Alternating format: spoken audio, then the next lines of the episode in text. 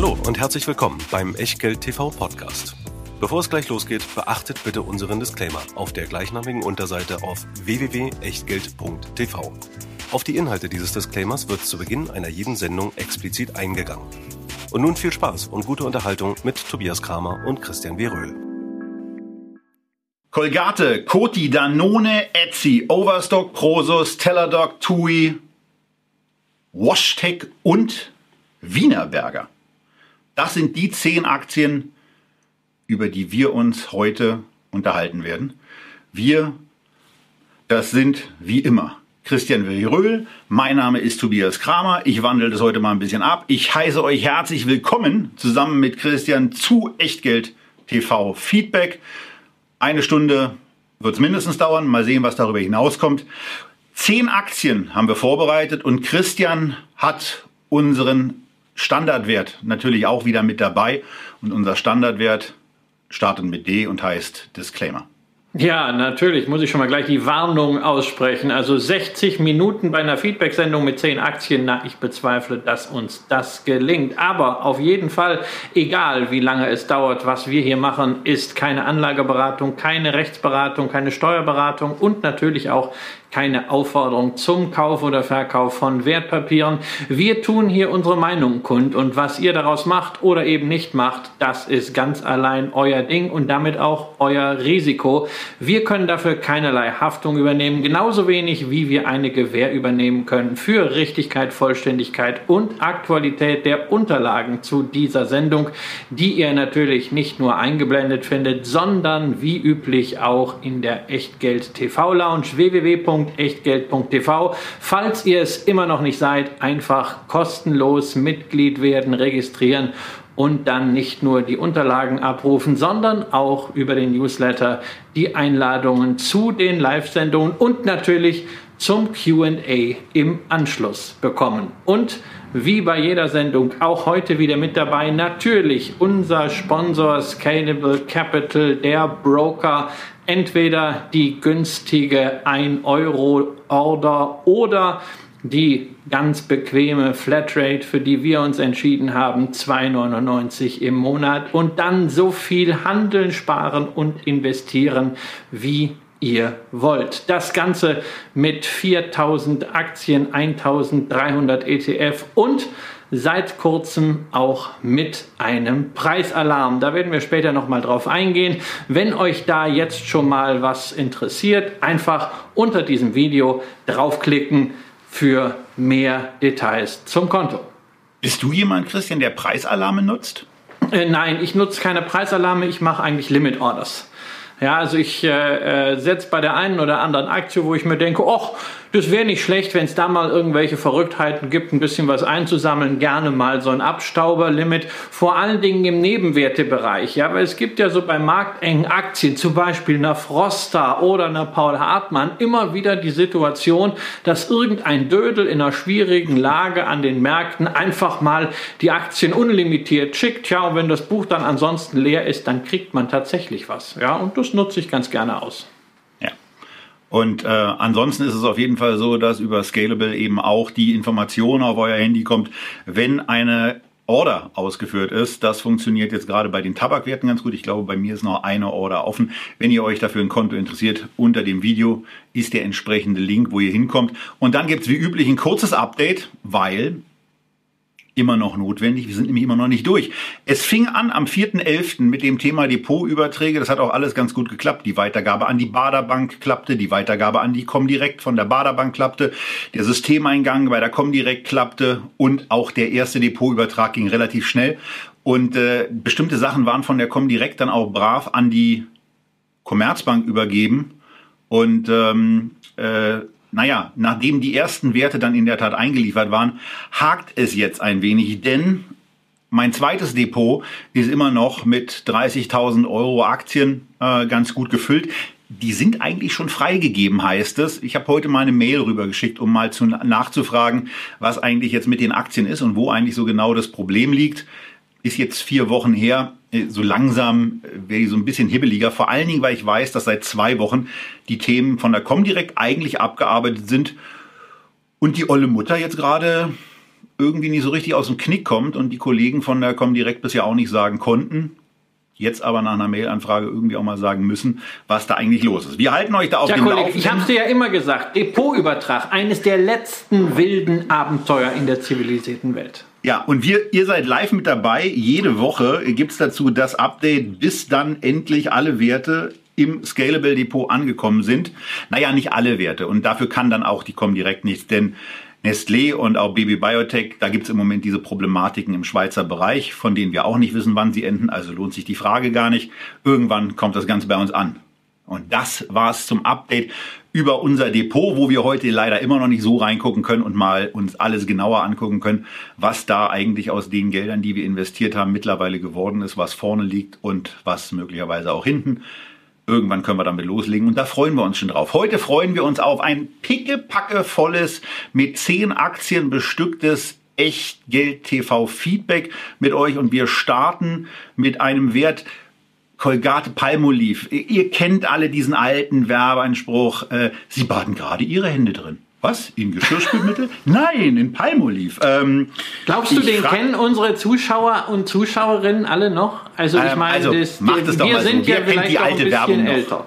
Ja. Wer, ja, aber wir haben, wir haben ja auch, also in, mittlerweile ist es ja so, Christian, dass sich auch unser, unser, unser Publikum etwas äh, von der durchschnittlichen YouTube-Gruppierung und von dem YouTube-Alter entfernt und etwas älter mit dabei ist. Also da sind auch so äh, 35, 45er, 55er mit dabei. Und die kennen alle die Werbung, wo aus irgendwelchen Gründen die Fingerspitzen in so einer schwachsinnigen Schüssel drin waren. Wenn jemand bei einer, bei einer Maniküre, ich habe mich immer gefragt, welcher Dödel packt eigentlich seine, seine Hände irgendwie in so eine grüne Flöte? Ist egal. Sag mal, Ist- haben auf jeden Fall Zuschauer, ist es die eine- älter sind als du? also weiß ich nicht, weiß Okay. ich nicht, aber es äh, kann passieren. Ähm, ich möchte das bei Colgate Palmolive für mich relativ kurz machen. Ähm, also zunächst mal ist bei dem Unternehmen mir aufgefallen, tolle Nettomarge. Das Unternehmen ist besser als 92 Prozent seiner Konkurrenten, sagt zumindest Guru Focus. Das habe ich nicht mühsam selber rausrecherchiert, sondern habe es nachgeguckt. Besser als 92 Prozent ist ja schon mal eine Ansage, aber wenn man sich dann andere Sachen anguckt, dann kommt man zu dem Ergebnis, kein Wachstum, kein attraktiver Preis, für mich kein Investment. Äh, für mich ist die Aktie signifikant zu teuer für das, was an, an Gesamtbewegungen auch da ist. Für mich ist es auch kein Hoffnungswert, dass sich daran etwas bei der Dynamik ändert. Für mich ist der Wert simpel und ergreifend zu teuer, würde ich nicht gerne im Depot haben wollen.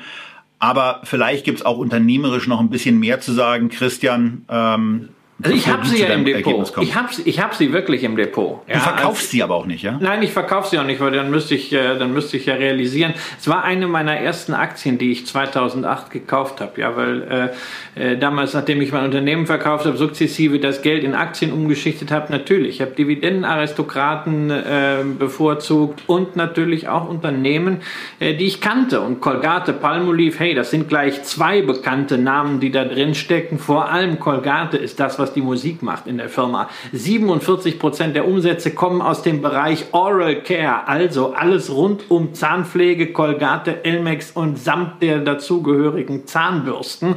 Äh, Und damit ist man natürlich Weltmarktführer. Ja. 41 Prozent Marktanteil. Das kannte ich und ich habe mir damals, es war ja so die Zeit der Finanzkrise, gedacht, naja, also was wird denn wohl überdauern? Und ich hatte die Hoffnung, dass auch wenn die Welt um uns herum zusammenbricht, äh, die Menschen weiterhin zumindest die Zähne putzen und dachte mir, also so ein schlechtes Investment kann dann Colgate Palmolive gar nicht sein.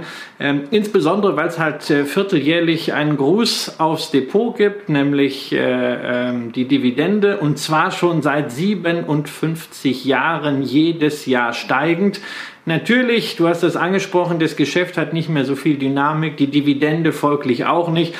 Das waren vor zehn Jahren andere Werte, die wir gesehen haben bei der Dynamik in der Dividende 9 bis 10 Prozent. Jetzt sind es nur noch 3 bis 4 Prozent.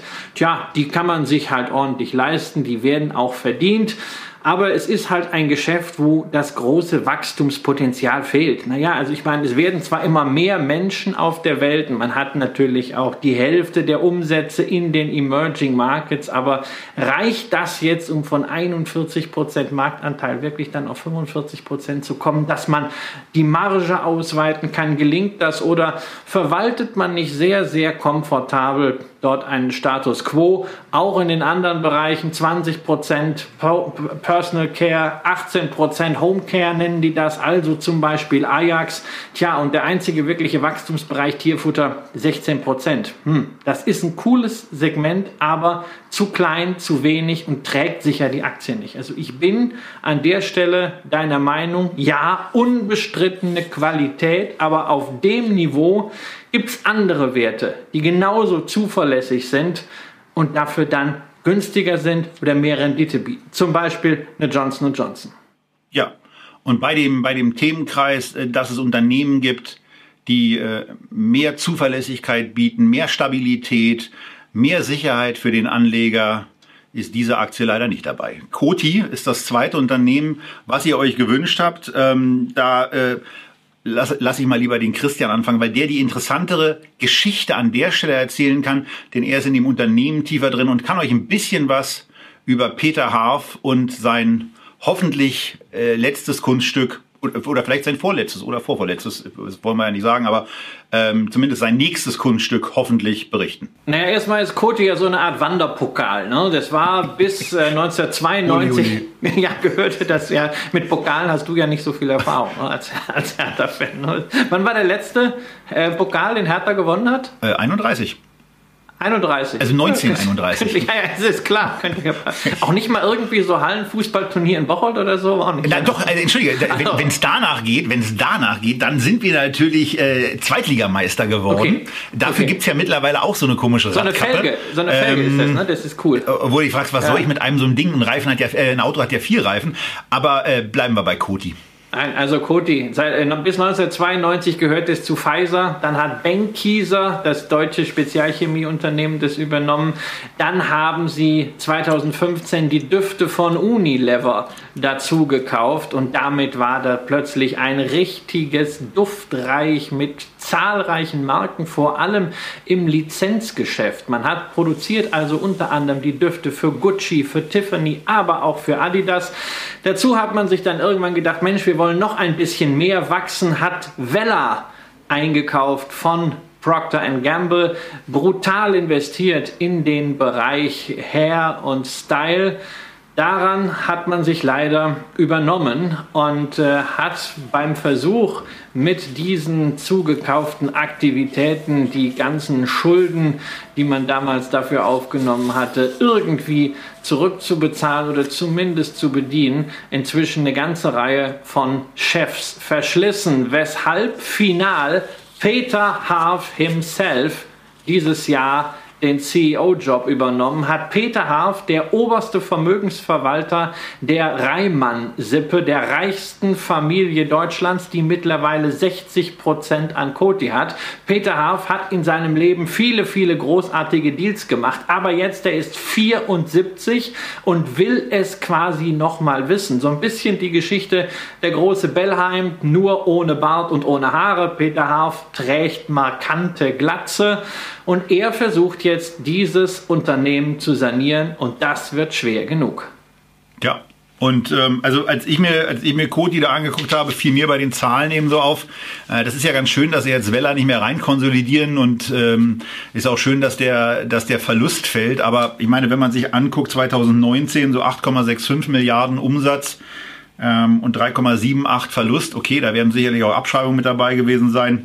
In 2020 werden jetzt 4,72 Milliarden erwartet, ähm, aber eben immer noch ein negatives Ergebnis von einer Milliarde da sage ich dann eben, naja, ist ja schön, dass sie ihre Profitabilität steigern, aber es ist eben immer noch eine Profitabilität, die sich unterhalb der Nulllinie äh, abläuft und minus 21 Prozent Nettomarge ist halt auch scheiße. Also naja, tut mir es, leid. Ist, es ist halt so ein Reimann-Deal. Ja, so ein Reimann-Harf-Deal, die in der Regel halt mit immensen Schulden funktionieren, dann wird übernommen, es wird hochskaliert und versucht irgendwann über die Börse zu verkaufen. Das ist sehr, sehr häufig gut gegangen. Hier hier bei Coty ist es halt inzwischen wirklich ein Problem. Und es war eine richtig enge Situation im Frühjahr, als dann auch noch in der Covid-Pandemie die Umsätze weggebrochen sind, weshalb man dann einen Partner brauchte, um Geld zu raisen. Und dieser Partner war niemand anders als die Private Equity Gesellschaft KKR, dieselben, die beispielsweise jetzt beim Delisting und beim Squeeze-Out von Axel Springer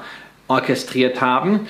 Von KKR hat man sich insgesamt zweieinhalb Milliarden Dollar besorgt. Äh, teilweise gegen eine Wandelschuldverschreibung, die übrigens mit lockeren 9,5 Prozent verzinst ist, teilweise damit, indem man ihnen 60 Prozent von Vella gegeben hat. Man hat also jetzt einen Mitgesellschafter. Und was hat man mit dem vielen Geld gemacht? Man hat sich eingekauft und zwar bei zwei großen Influencer-Marken, nämlich man hat 51% bei Kylie Cosmetics gekauft, das ist Kylie Jenner, und 20% bei Kim Kardashian West Cosmetics, was wohl ihre Schwester ist. Ja, und mit denen versucht man jetzt wieder Umsätze zu machen. Ein richtig heißer Reifen. Ja, ein richtig heißer Reifen war auch die Aktienentwicklung seit Mitte 2015. Da ging es nämlich von über 33 auf unter 3, also 90-prozentiger Kursverlust bis zum September 2020 übrigens. Nicht etwa in den Coviden des März äh, äh, heruntergeplumpst, sondern nein, im September war das tief erreicht und von da aus ging es dann mal wieder 160 Prozent gen Norden, nachdem die angesprochenen äh, Dinge, die Christian eben dargestellt hat, dann eben äh, in den Raum gestellt waren und auch so dieses, dieses finanzielle äh, Kerndilemma so ein bisschen gelöster scheint. Ist es was für dich? Überhaupt nicht. Für mich, für mich ist es so, ich habe keine Ahnung, äh, was hier für eine Unternehmensstrategie eigentlich da ist. Ähm, ich habe mich auch, hab auch nicht wirklich Lust, auf Basis dieser Zahlen mich damit zu beschäftigen. Ähm, ich sehe keine Profitabilität und muss dann eben auch sagen, damit ist es für mich auch kein Investment. Wie sieht es bei dir aus? Also ich, ich verfolge es, weil ich die Story einfach interessant finde. Du findest finde. den Typen ich, cool. Ich finde den Typen cool und ich mag die Bellheim-Story. Ja, und ich fände es cool, wenn er das Ding noch mal drehen würde und vor allen Dingen äh, dann mit dieser, mit dieser jungen Influencer-Generation. Ja, ich habe das auf der Agenda, ähm, weil es mich einfach interessiert. Es ist halt so, manchmal hat man auch irgendwas, was, äh, ja, Wirtschaft ist, ist ultra spannend manchmal, das ist so ein Fall. Und ja, wenn ich so ein bisschen mehr Comfort habe, dann werde ich sicherlich äh, äh mal eine, eine Position da nehmen, aber momentan ist mir das alles noch zu erratisch, auch wenn es ein richtig starkes Signal von Peter Harf ist, dass er jetzt aus eigenem Geld, wohlgemerkt, nicht aus Geld der Reimann-Familie, sondern aus dem, was er über die Jahre selbst zurückgelegt hat, sozusagen 150 Millionen Dollar nimmt und das in Coty-Aktien steckt, wie gerade durch SEC-Filings rauskam. Das ist schon ein richtig starkes Signal. Und natürlich, also bei einer solchen Ikone wünscht man sich, dass diese Sache am Ende gut ausgeht, dass nicht der finale Deal nach dieser großartigen Karriere schief geht. Aber eine Garantie dafür gibt es nicht. Und jeder Anleger, der da mitmacht, der sollte wissen, das ist eine klassische Hop- oder Top-Situation. So eine bekommen wir heute übrigens nochmal ähm, präsentiert durch einen Wunsch, der aber eher im Bereich T angesiedelt ist. Äh, da haben wir auch so eine Hop- oder Top-Geschichte. Dazu aber später mehr. Wir sind ja noch am Anfang des Alphabets und natürlich wünschen wir uns bei allen Aktien, auch wenn wir sie negativ besprechen, dass es gut geht. Und wenn wir sie schlecht besprechen, wünschen wir uns für euch die ihr investiert seid, dass wir uns irren. Und wenn wir sie gut besprechen, hoffen wir in Gottes Namen, dass wir recht haben und ähm, durch den Erfolg des Unternehmens bestätigt werden.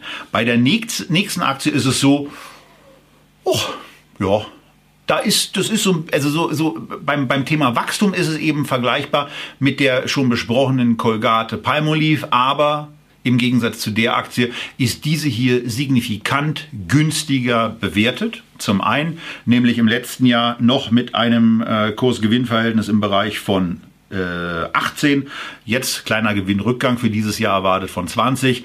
Aber das sieht insgesamt so einigermaßen vernünftig aus. Äh, da wird auch, da wird auch Positiveres wieder erwartet. Und die Aktie hat auch schon gezeigt oder das Unternehmen hat auch gezeigt, dass es in der Lage ist, mit besseren Margen zu arbeiten. Danone ist ähm, in vielen Kühlregalen zu Hause und ähm, äh, euch sicherlich an der einen oder anderen Stelle bekannt. Wichtig hier, und das seht ihr vor allen Dingen auch an dem Chart, den wir mit einer Dividendenanrechnung erstellt haben. Wichtig ist vor allen Dingen auch der Einfluss der Dividende, denn die beträgt A 4%, Die wird B verdient, das ist ja auch nicht so immer so selbstverständlich. Und das hat C eben eine entsprechende Auswirkung, weil Danone zahlt schon ein bisschen länger Dividende, Christian, und nicht erst seit kurzem. Ja, ja, Danone hat die Dividende über 25 Jahre nicht gesenkt und da muss man natürlich sagen, das ist auch gut so, denn ohne Dividende sieht die Aktie ziemlich mau aus. Beim aktuellen Kurs äh, um 55 Euro äh, sind wir auf dem Niveau knapp unter Anfang 2008. Das heißt also zwölf Jahre lang in einem durchaus interessanten Geschäft, nämlich Lebensmittel, profitabel gearbeitet und trotzdem außer Dividende nichts gewesen. Ähm, das ist am Ende schon eine desaströse Geschichte. Äh, das zeigt, man hat äh, zwar unternehmerisch viel gemacht, aber es ist nicht ansatzweise gelungen, äh, daraus einen für die ähm, Aktionäre interessanten Fall zu generieren. Dabei ist die Aktie doch das nationale Prunkstück, so nannte es zumindest mal der ehemalige französische Arbeitsminister Barlot, nämlich im Jahr 2005, als Pepsi Anstalten machte, Danone zu kaufen. Und äh, das äh, war für die Franzosen sofort klar. Also das würde man nicht wollen, man würde das verteidigen. Ähm, man hat auch gleich so ein paar äh, Hürden aufgebaut, die dann auch für andere Unternehmen gelten, deswegen Lex Danone, was natürlich auch immer so aktivistische Shareholder ein bisschen abschreckt. Nur Genau die bräuchte Danone eigentlich. Es ist ein gutes Unternehmen, gut aufgestellt, 50 Prozent im Bereich der, wie Sie es nennen, Essential-Produkte, also Joghurt, Molkerei, Milch und auch die White Wave, also die Alpro Produkte, wo man ja viel vegetarisches, veganes auch noch dabei hat, voll dem Zeittrend folgen. 20 Prozent macht man mit Wasser, 30 Prozent mit Babynahrung. Das sind spannende Themen, die dem Gesundheitstrend folgen, aber man kriegt das irgendwie nicht in Wachstum, nicht ausreichend in Gewinne und schon gar nicht in eine spannende Equity Story momentan übersetzt. Du hast aber vorhin in der in der Vorbereitung auf die Sendung eine Sache angesprochen, dafür dann auch noch einen extra Chart erstellt und du hast den äh, in der Vorbesprechung, und so können wir ihn jetzt eigentlich auch nochmal benennen, benannt als die Hoffnung auf den Nestlé-Moment. Ja, das, das ist ja nichts Besonderes in der Lebensmittelbranche, dass so ein Riese äh, vor sich hin dämmert. So ein bisschen müde, so ein bisschen satt äh, und dann braucht es irgendwann neues Management, das aus diesem Riesen mal wieder einen flinken Riesen macht. Das ist gelungen bei Nestlé mit Marco Schneider. Da hat man nämlich bei einem Lebensmittelkonzern jemanden von einem Gesundheitsdienstleister geholt, den Ex-CEO von Fresenius und ja, der ist seit einigen Jahren bei Nestlé sozusagen als Portfolio-Manager tätig, macht dem Laden kräftig Beine. Aktuell im Manager-Magazin sieben Seiten Interview von Marco Schneider kann ich nur empfehlen, wie er Nestlé umbaut. Hochinteressant, hat mich bewogen, sofort wieder bei der Aktie nachzuordern. So jemanden, der Danone wachküsst, bräuchte man auch bei äh, äh, bei dieser Firma als Nachfolger von äh, CEO Emmanuel Faber, der ist natürlich äh, seit 2014 im Unternehmen, hat diese 12,5 Milliarden Dollar teure Whitewave-Akquisition gemacht, die sicherlich wegweisend ist. Aber ich habe einfach bei dem ganzen Team, das auch schon sehr lange im Unternehmen ist, nicht das Gefühl, dass da der nötige Drive drin ist, um diese ganzen Programme, die man jetzt Reinventing Danone nennt, wirklich auf die Straße zu bringen. Ich mache mir keine Sorgen um das Unternehmen. Ähm, es produziert ordentliche Cashflow, es wirft Dividenden ab. Wer es hat, ganz entspannt bleiben. Wer was im Lebensmittelsektor haben möchte, keine Angst vor französischer Quellensteuer hat, kann auch aufstocken, aber bloß nicht in der Erwartung, dass sich da jetzt innerhalb der nächsten sechs oder zwölf Monate großartig etwas tut. Da muss neues Management rein.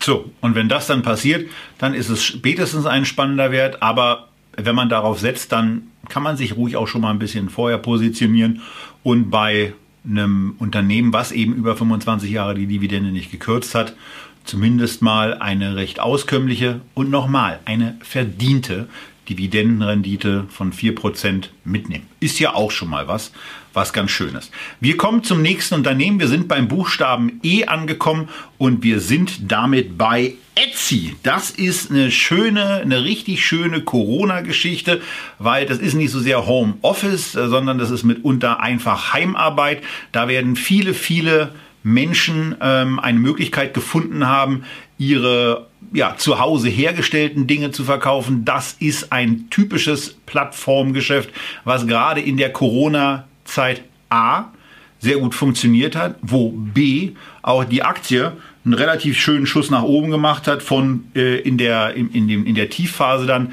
im Bereich von 30 US-Dollar dann angekommen in der Spitze bei 164 und jetzt ebenso im Bereich von 150, 155 unterwegs. Das Ganze äh, wird jetzt im Moment gerade so bezahlt mit dem etwa äh, 12,5-fachen des für dieses Jahr erwarteten Umsatzes. Das ist schon mal ganz ordentlich, weil man auch dazu sagen muss, Christian, äh, Etsy ist jetzt bisher nicht dadurch aufgefallen, dass sie äh, durch besondere Profitabilität geglänzt haben, aber durch den Nachfrage, äh, durch die starke Nachfrage auf der Plattform nach den Produkten und einer, einem starken Umsatzanzug in sowohl Quartal 2, aber insbesondere auch in dem Quartal 3, was wir uns ein bisschen genauer angeguckt haben, bleibt da auf einmal richtig was hängen.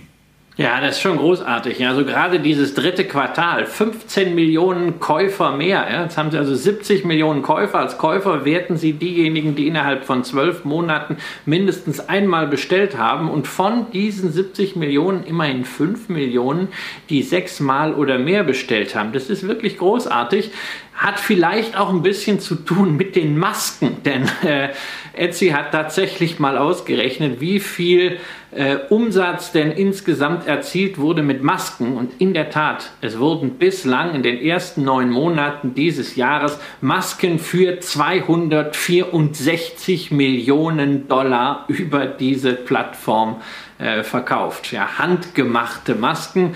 Und ja, wer da vielleicht mal auf der Suche nach einer Maske bei Etsy gelandet ist, sie haben ja äh, ein sehr gutes äh, Suchmaschinenmarketing, da rühmen sie sich auch sehr für.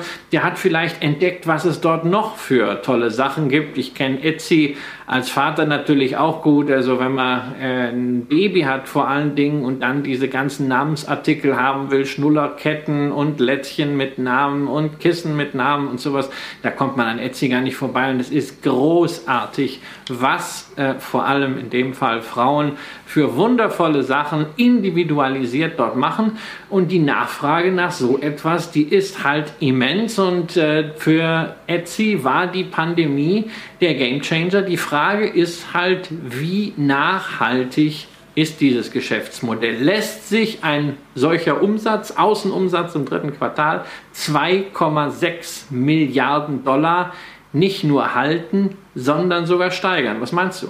Naja, vor allen Dingen muss man erstmal sagen, dass durch diese, durch diese Situation diese Steigerung eben bei jenseits von 100 Prozent lag und auch der Innenumsatz, also das, was dann aus diesen 2,6 Mil, äh, ja, 2,6 Milliarden, die im Quartal gemacht wurden, dann bei dem Unternehmen irgendwie an, an Kohle reingespült wird. Denn wenn jemand was verkauft, will er natürlich den Großteil vom Umsatz haben, sind immerhin auch 451 Millionen gewesen. Es sind 17,3 Prozent Marge auf die Gross Merchandising Sales, also auf den Bruttowarenwert. Schon mal gut. Man muss eben auch dazu sagen, dass dieser Umsatz dann so steigt, insbesondere auch durch dieses Thema, wenn die Suchmaschinenwerbung mit angeschmissen wird. Also da geht dann auch wieder eine ganze Menge an Kohle raus. Aber da bleiben eben immerhin mal wieder Adjusted äh, EBITDA von 151 Millionen übrig. Aber auch auf der Net Income Seite, und das kann man sich dann eben auch angucken, auf der Net Income Seite Seite bleiben eben auch 92 Millionen Dollar hängen. Und das ist immerhin eine Nettomarge von 20 Prozent. Da geht natürlich noch immer was. Aber man muss jetzt eben nach so einem starken Wachstum auch mal sehen, wo das Unternehmen herkommt, wie alte Wachstumsziffern aussahen. Also ihr, ihr könnt sie hier sehen. Ihr könnt sie dann sehen, wenn ihr das Video seht. Umsätze in 2015 273 Millionen, in 16 364, in 17 441. Also ihr merkt, das ist so ein, das ist so ein schönes 20, 30 Prozent Wachstum.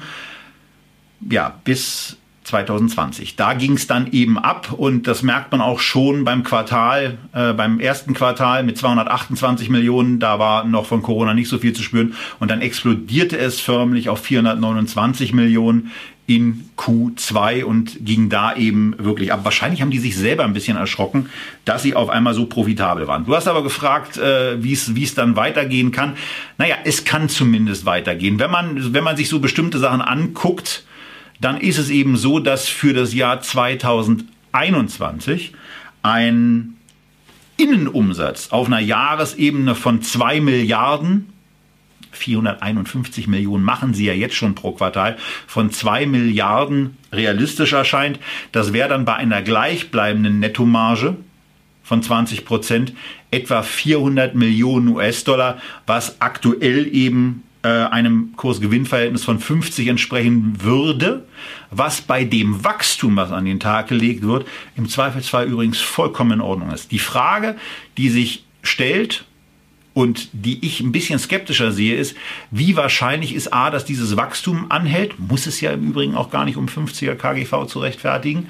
Ähm, und äh, da sehe ich, das, da sehe ich das Ganze ein bisschen kritischer, denn ich habe schon den Eindruck, dass die Menschen darauf warten, endlich wieder normal so wie 2018 oder 2019 rausgehen zu können, einkaufen gehen zu können. Und dann sehe ich eben bestimmte E-Commerce-Umsätze auch mal stagnieren oder auch ein Stück fallen. Das kann mit Sicherheit durch auch weiterhin neu zugewonnene Kunden ausgeglichen werden.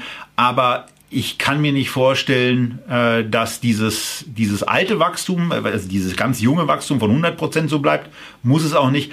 Ich würde eher vermuten, dass es im Gegenteil mindestens auf das alte Niveau äh, zeitnah auch wieder zurückfällt und vielleicht sogar mal ein bisschen über ein, zwei Quartale auch mal Umsatzrückgänge da sein werden. Und dann ist eben die Frage, wie stark kommt in so einer Phase die Aktie zurück, die sicherlich spannend ist, aber als einer der Haupt-Corona-Profiteure im Moment einigermaßen ausgelutscht wirkt. Genau, also da bin ich, was das äh, Geschäftsmodell angeht, nicht so negativ wie du. Natürlich glaube ich auch, wenn man wieder rausgehen kann, äh, dann will man auch wieder im Laden kaufen. Aber die Sachen, die es bei Etsy gibt, die kriegst du nicht im Laden. Das sind ja vielfach individuelle Geschichten, individuell angefertigt. Das ist jetzt nicht immer nur die Mutti, die Topflappen häkelt, sondern die arbeiten ja inzwischen auch mit Influencern zusammen, die spezielle Kollektionen für Etsy machen, äh, um das Geschäft auch dort äh, ein bisschen jung und frisch und gleichzeitig skalierbar zu halten. Äh, und ich glaube, da geht eine ganze Menge, weil natürlich auch diese Covid-Zeit dazu beiträgt, dass an vielen Stellen mehr Wert gelegt wird auf etwas Besonderes, auf etwas Individuelles, das auch bewusster und nachhaltiger äh, konsumiert wird. Und all das kondensiert eigentlich äh, bei Etsy. Insofern bin ich eigentlich durchaus optimistisch, dass die in zwei, drei Jahren Außenumsatz von 20 Milliarden hinkriegen, ähm, dass sie es äh, ähm, dann schaffen sollten, vielleicht irgendwie drei Milliarden Dollar daraus als Innenumsatz zu generieren. Tja, und wenn du dann es schaffst, die EBITDA-Marge, wie das bei einem Plattformunternehmen halt sein soll, zu steigern, von 30 vielleicht Richtung 50 Prozent, möglich ist das, dann hast du plötzlich da 1,5 Milliarden stehen. Und wenn du da einen äh, äh, Enterprise Value zu EBITDA-Faktor von 20 drüber legst, sind wir bei 30 Milliarden, das sind 50 Prozent über dem heutigen Kurs. Natürlich, alle Risiken dabei hast du genannt, aber für mich aber Entschuldigung, Entschuldigung, hast du gerade hast du gerade eine Steigerung, also eine Verachtfachung des Umsatzes unterstellt? Und und dagegen gestellt, dass, dass sich nein, der Aktienkurs um 50 Prozent Nein, nein, nein, ich habe keine Verachtfachung des Umsatzes, sondern wir haben ja 2,6 Milliarden im Quartal gehabt und, und mhm. äh, ich also gehe auf 20 Milliarden im, okay. äh, im, im Jahr. Ja, und äh, wie, wie, gesagt, nicht, nicht für heute. Ich, ich sehe das, ich sehe einfach dieses Marktpotenzial äh, äh, dort vorhanden, mit allen Risiken. Ich meine, für mich ist die Aktie unglaublich ärgerlich, ja, weil ich bin natürlich im, äh, äh im Kunst äh, Business aktiv und habe immer geschaut, okay, wo sind denn meine Peers? Ja, und es gibt ganz, ganz wenige Kunstaktien und es gibt einen einzigen Kunstaktienindex. Da sind alle Collectibles drin, unter anderem Collectors Universe, die jetzt gerade übernommen werden. Und da war auch dann äh, ähm, seit dem Börsengang vor einigen Jahren immer diese Etsy drin. Ja, und ich habe die Aktie immer gesehen, die düdelte darum. Ich habe gesehen, wir haben das da bestellt. Ich habe das Ding nie gekauft. Jetzt habe ich mich erstmals damit beschäftigt. Ich finde es spannend und äh, werde mir das äh, fürs Venture Depot auf die Agenda schreiben. So, auf die Agenda heißt, hast du eine Limit-Idee, zu der du bei dieser Aktie einsteigen würdest? Ich habe gerade den Chart nicht vor mir und deswegen habe ich noch nicht. Aber weißt du, da ist mir dann auch äh, äh egal, ob, die, ob ich die jetzt äh, 10 äh, im Venture Depot, ob ich die jetzt 10% teurer oder nicht habe. Also äh, ich investiere da mit kleinen Beträgen und da geht es mir nur darum, dass das nicht allzu sehr ausfieselt. Äh, aber ob ich, da, ob ich da jetzt ein bisschen billiger drankomme oder nicht, ist nicht mein Thema. Es wäre für, wär für mich kein Kerninvestment, wenn ich jetzt ein 20er Portfolio hätte, wo nur die besten Investmentideen drin sind, zu sagen, jetzt heute muss ich Etsy kaufen. Das sicherlich nicht. Ja, ähm, in, in ein solches Portfolio gehört aus meiner Sicht zumindest auch die nächste Aktie nicht rein. Die heißt, er hat einen wunderschönen Namen, Overstock. Overstock finde ich ja äh, einen ganz, ganz tollen Namen. Äh, das klingt so ein bisschen nach ähm, Aufkauf von Überkapazitäten, Christian, was man unter anderem als Businessmodell vermuten könnte. Ja. Aber das ist, ist auch doch, längst nicht Ist alles. doch geil. Naja, das ist, das ist das, wo sie herkommen. Ja? Sie kaufen Restbestände, Lagerbestände, die kriegen sie günstig, teilweise auch Insolvenzware äh, äh, und hauen das dann online raus, vor allen Dingen im Möbelbereich. Ja? Also im Grunde so ein bisschen so dieses äh, äh Geschäft, was TK Maxx macht. Ja? Ist auch total langweilig. TK Maxx macht das vor allen Dingen ja traditionell stationär äh, und es ist eine der erfolgreichsten amerikanischen Aktien der letzten 20 Jahre. Ähm, Overstock hat dieses Geschäft äh, die letzten Jahre halt äh, ja, mehr schlecht als recht weiterentwickelt. Sie galten mal irgendwie als ein Wettbewerber zu Amazon, aber da fehlt es am Kapital, da fehlt es an der Technologie, es fehlte wahrscheinlich auch an den Leuten. Ähm, aber die Pandemie hat natürlich dafür gesorgt, dass plötzlich äh, Leute geschaut haben, na, wo kann man denn jetzt was fürs eigene Home während des Lockdowns kaufen? Und siehe da, auf einmal in den USA hinter Amazon, Wayfair, Walmart und Target Nummer 5 beim Umsatz, was den Heimmobiliar an, äh, angeht, bedarf hier äh, Overstock. Umsätze auf Quartalsebene verdoppelt und dann erstmals profitabel geworden. Ja, und das sieht auch so richtig bling bling aus, wenn man sich auf der Website aufhält. Und ähm, auch die Aktie machte dann im Übrigen bling bling. Der Tiefkurs in der Corona-Zeit war 2,53 in Dollar gerechnet. Dann hat sich die Aktie dazu entschieden, sich im März zu verdoppeln auf 5, im April zu verdoppeln auf 10, im Mai zu verdoppeln auf 20, im Juni eine kleine Zwischenpause eingelegt, da nur 50 Prozent auf 30 gestiegen, im Juli dafür aber ein bisschen gesprintet, 2,5-fach ähm, also 2,5 auf 75 und der August war dann ganz besonders spektakulär. Da ging die Aktie von 75 auf in der Spitze 128,50 Dollar, um dann wieder auf 80 abzufallen und jetzt eben ja. bei 61 anzukommen. Was für ein Ritt, muss man dazu sagen. Also wer ein langweiliges Leben hat und ein bisschen einen Kick braucht, ja, Overstock auf jeden Fall. Ja, ähm, ist ja nicht der einzige Hüpfer, den diese Aktie gemacht hat. 2017, 2018 haben wir das schon mal gesehen, ne? von 10 auf 70 innerhalb kürzester Zeit. Damals gab es kein Corona, aber damals war der Bitcoin-Hype. Ja, und das ist so ein bisschen die Leidenschaft von Overstock. Man hat sehr frühzeitig Möglichkeiten angeboten, in Bitcoin zu bezahlen und der Unternehmensgründer und ehemalige CEO Patrick Byrne ist halt begeistert von Blockchain und Bitcoin und allem, was damit zusammenhängt. Und folglich hat man sich die letzten Jahre auch weniger um die Weiterentwicklung des Standardgeschäfts mit Restposten und Lagerbeständen gekümmert, sondern man hat einen Venture-Arm aufgebaut, Medici Ventures, wo es halt um Blockchain-Anwendungen, um Tokenisierungen geht. Da fließen so pro Jahr etwa 10 Millionen Dollar hinein. Und das sind natürlich ganz viele kleine Wetten im Blockchain- und Bitcoin-Bereich. Wenn eine davon wirklich aufgeht, zum Beispiel diese Tokenisierungsplattform T-Zero, die angeblich 99 Prozent aller Tokenisierungsgeschäfte in den letzten drei Monaten gemacht hat in den USA, tja, dann ist es sicherlich eine Firma von 10, von 20, von 30 Milliarden. Das ist zumindest das, was man als Fantasie wecken will. Problem ist, bei Overstock hat so Fantasie und tatsächliches Geschäft oftmals nicht zusammengepasst, gerade in diesem ganzen Bereich Krypto. gab es nicht nur viel Innovation, sondern auch die eine oder andere Klage. Verbraucherschutz, Betrug, böse Dinge.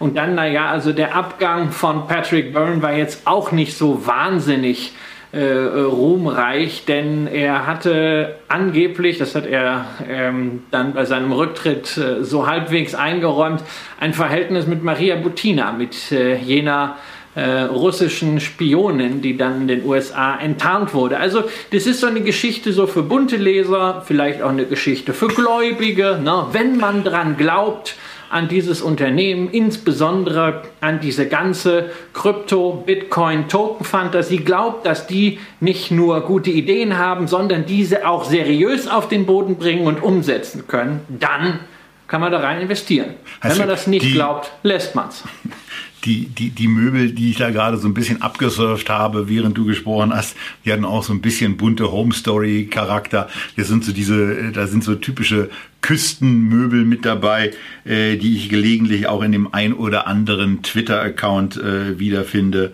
wenn sich der Herr äh, in Rügen und auf Rügen aufhält.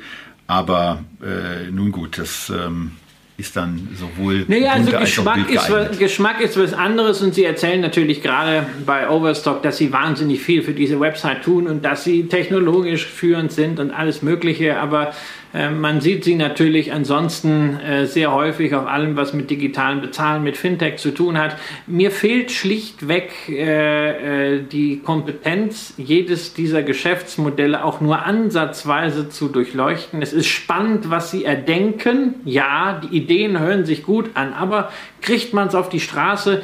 Dafür braucht man auch Vertrauen in das Management und wenn es denen wirklich ernst wäre damit, dann würde ich einen Spin-off machen, würde den Bereich der Restposten, der hat ja jetzt immerhin Kunden gewonnen, irgendwie veräußern oder an die Aktionäre geben und mich auf das konzentrieren, wo die eigentliche Passion des Teams ist, nämlich Blockchain und Bitcoin und alles, was damit zusammenhängt, Tokenisierung und gucken, dass man das auf die Straße bringt. Beides unter einem Dach ist eine merkwürdige Equity-Story.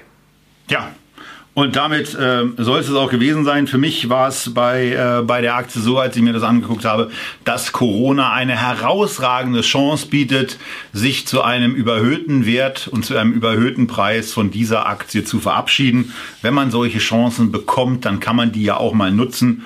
Und ähm, das wäre auch das, was ich mit diesem Wertpapier machen würde.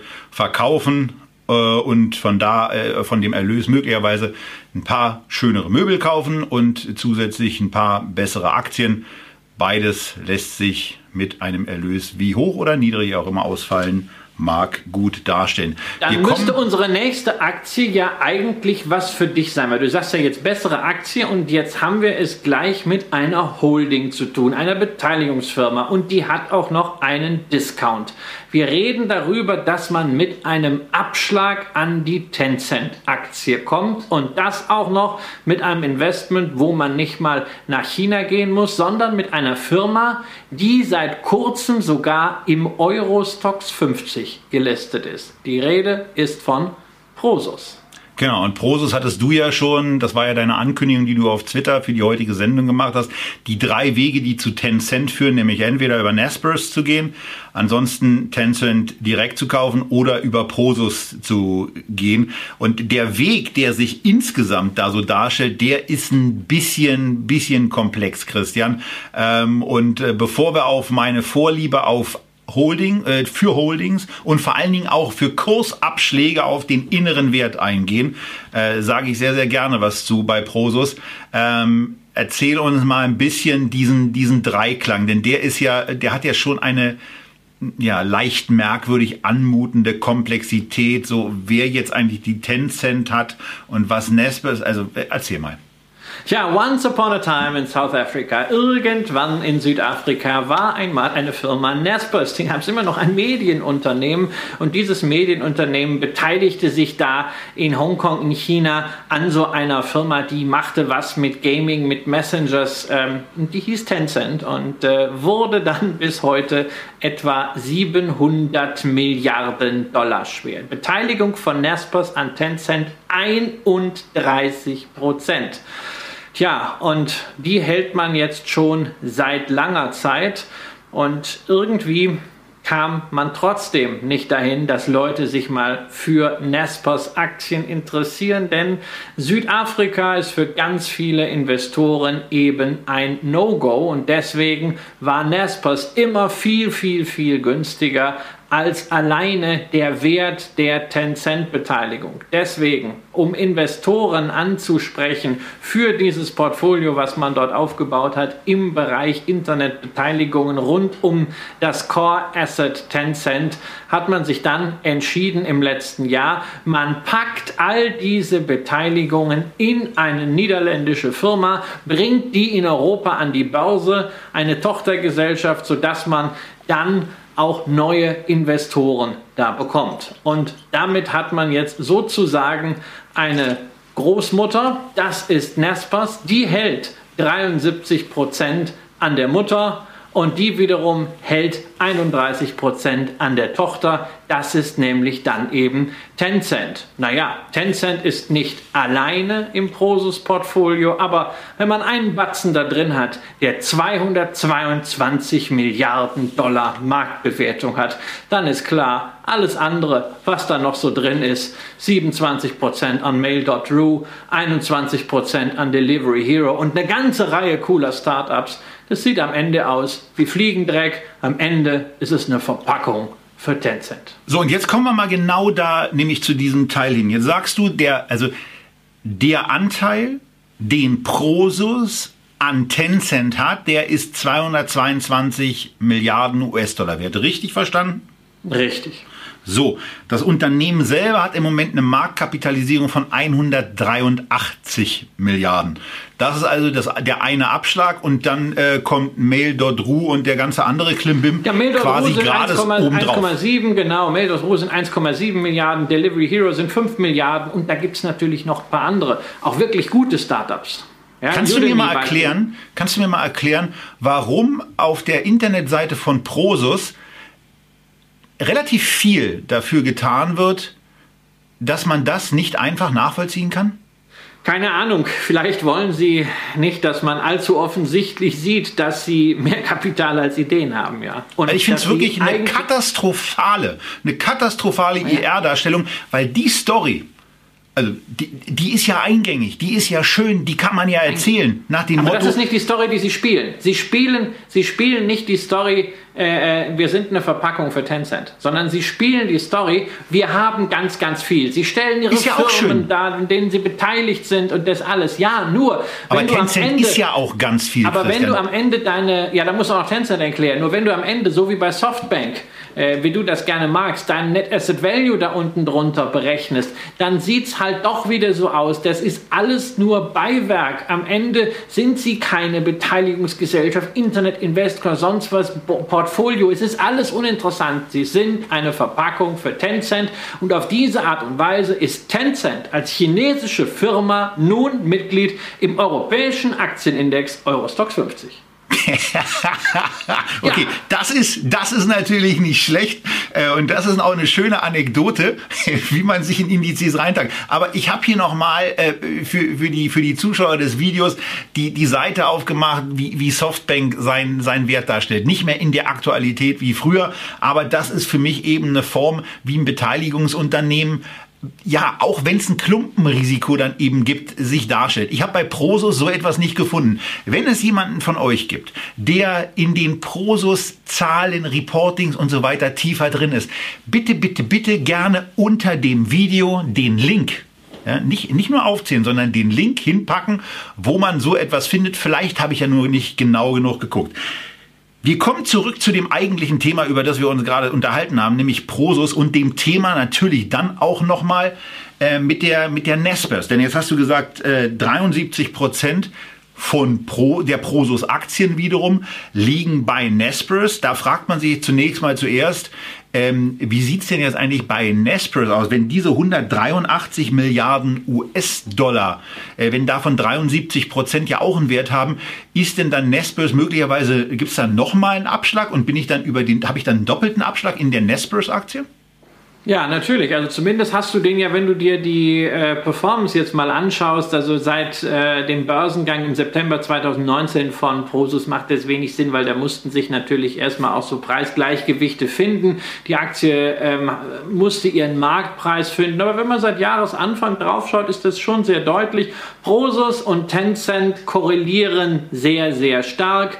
Äh, Prosus hat in der Corona-Frühlingskrise äh, etwas weniger äh, etwas stärker verloren als Tencent, als chinesische Aktie, da hat sie sich besser gehalten, aber jetzt über die Zeit von fast einem Jahr beides rund 40 Prozent im Plus. Naspers dagegen nur 15 Prozent im Plus und da sehen wir natürlich den Abschlag, der natürlich auch durch die nach wie vor ungünstige Währungsseite zustande kommt. Ja, Südafrika. Anderer Kapitalmarkt. Anderer Kapitalmarkt. Keine Mitgliedschaft im Eurostox 50 Dingensindex. Genau, also der Abschlag ist noch größer geworden, aber man muss halt auch einfach sagen, die Performance schlechter. Wer Anfang des Jahres gesagt hat, ich möchte in Tencent investieren und das einfach gemacht hat, ja, weil er so doof ist wie ich, ne, der steht jetzt mit 40% mehr da. Wer gesagt hat, nee, also ich bin ja ein Value-Investor und ich möchte ja schlau sein, ich setze ja auf Discounts und wer dann Nespers gekauft hat, tja, der hat halt nur plus 15%, der kann sich freuen, oh, mein Abschlag ist noch größer geworden, ja, aber irgendwann muss so ein Abschlag auch mal aufgeholt werden und wir haben hier die Situation in einem Jahr, in dem man so eine Aktie wie Tencent im Portfolio brauchte, damit das Portfolio auf Kurs bleibt, hat man es mit Nespers eben nur sehr, sehr unterdurchschnittlich geschafft. Ja, Deswegen Nespers für mich weiterhin, ich habe das damals schon gesagt, unsere Holding-Sending, kein Investment. Die Frage ist, wenn man Tencent will, kauft man Tencent direkt oder kauft man die europäische Hülle? Ja, oder kauft man nicht doch die südafrikanische? Ich bin ja immer der Meinung, in dem, also so diese, diese, diese Bewertungsdivergenzen, die gleichen sich eben irgendwann aus. Und natürlich ist es so, ich freue mich ja mit dir, wenn du mit der Tencent in dem Direktinvestment dann diese Performance gemacht hast. Aber wenn es eben den Dollar oder den, äh, den Euro, ist mir scheißegal, äh, wenn es den eben für 20 Prozent günstiger äh, zu kaufen gibt, dann nehme ich das. Und wenn es den dann in einer südafrikanischen Verpackung nochmal für 10 Cent weniger gibt, dann nehme ich das eben auch gerne und bin dann eigentlich auch komplett entspannt, weil ich weiß ja, was mein, was mein Basiswert quasi ist. Und wenn ich auf den Basiswert, einen Abschlag bekomme und dann irgendwann eben doch partizipiere. Das sehen wir ja bei vielen Holding-Unternehmen dann irgendwann doch. Dann kann ich damit auch sehr gut leben. Ähm, ich kann jetzt zu der, zu der, zu den unterschiedlichen Abschlägen bei der, bei der Nespers nicht sagen. Ähm, dadurch, dass mir vorhin in der Vorbereitung, bei der Vorbereitung der Sendung eine, eine Flasche auf den Boden gefallen ist und ich erstmal hier ein bisschen rumsaugen musste, ist das leider bei der Vorbereitung nicht mehr möglich gewesen. Aber ist auf jeden Fall eine spannende Geschichte und ähm, ja, eben es ist, es eine ist, der Möglichkeiten in Tencent zu investieren, werdet ihr auch für euch finden. Wenn es ist wirklich auch ein regulatorisches Thema. Also es gibt ja auch manche äh, ähm, Privatinvestoren, die einfach sagen, nee, also ich habe keinen Bock in irgendwelche chinesischen Aktien zu investieren. Egal, ob das jetzt ADRs in China sind oder ob das jetzt Hongkong-Aktien sind. Äh, ich möchte nur in amerikanische oder in europäische Originalaktien investieren. Naja, also hier hat man zumindest als äußere Verpackung eine niederländische Aktie, die sogar in einem Index ist. Ja, hat man, kann man machen muss man nicht. Man hat natürlich auch noch ein paar andere Sachen, also auch, auch bei Prosus kommt ja noch das eine oder andere rein. Auch Nespers wagt sich ja neben dem Beteiligungsvermögen, was sie haben, auch noch an anderen Stellen unternehmerisch im Übrigen auch mit ihrem Beteiligungsvermögen aktiv zu sein. Das würde alles die Aufarbeitung der kleinen Prosus in dieser Sendung ein bisschen sprengen. Ich glaube, bei Prosus sind wir jetzt sowieso schon drüber. Deswegen gehen wir jetzt weiter zu einem sehr, sehr spannenden Unternehmen, aus den USA, wo die Kollegen ja in der Regel ein großes Problem haben, nämlich ihr Gesundheitssystem, was das teuerste ist. Und alles andere ist als irgendwie mit den amerikanischen Kapitalismus-Kernbegriffen der Effizienz irgendwas gemein haben. Das amerikanische Gesundheitssystem ist im Großen und Ganzen ein überteuerter Schrotthaufen und ähm, äh, man kann zwar ganz, ganz vieles machen, aber man kann sich vor allen Dingen dumm und dämlich zahlen mit vergleichsweise Standardanwendungen, die in Deutschland oder auch in anderen Ländern für einen Bruchteil des Geldes zu haben sind und die mitunter Familien äh, in Armut stürzen oder, weil sie es auch vorher schon nicht bezahlen können, ähm, eben sich früher von Menschen die ihnen viel bedeuten, verabschieden dürfen.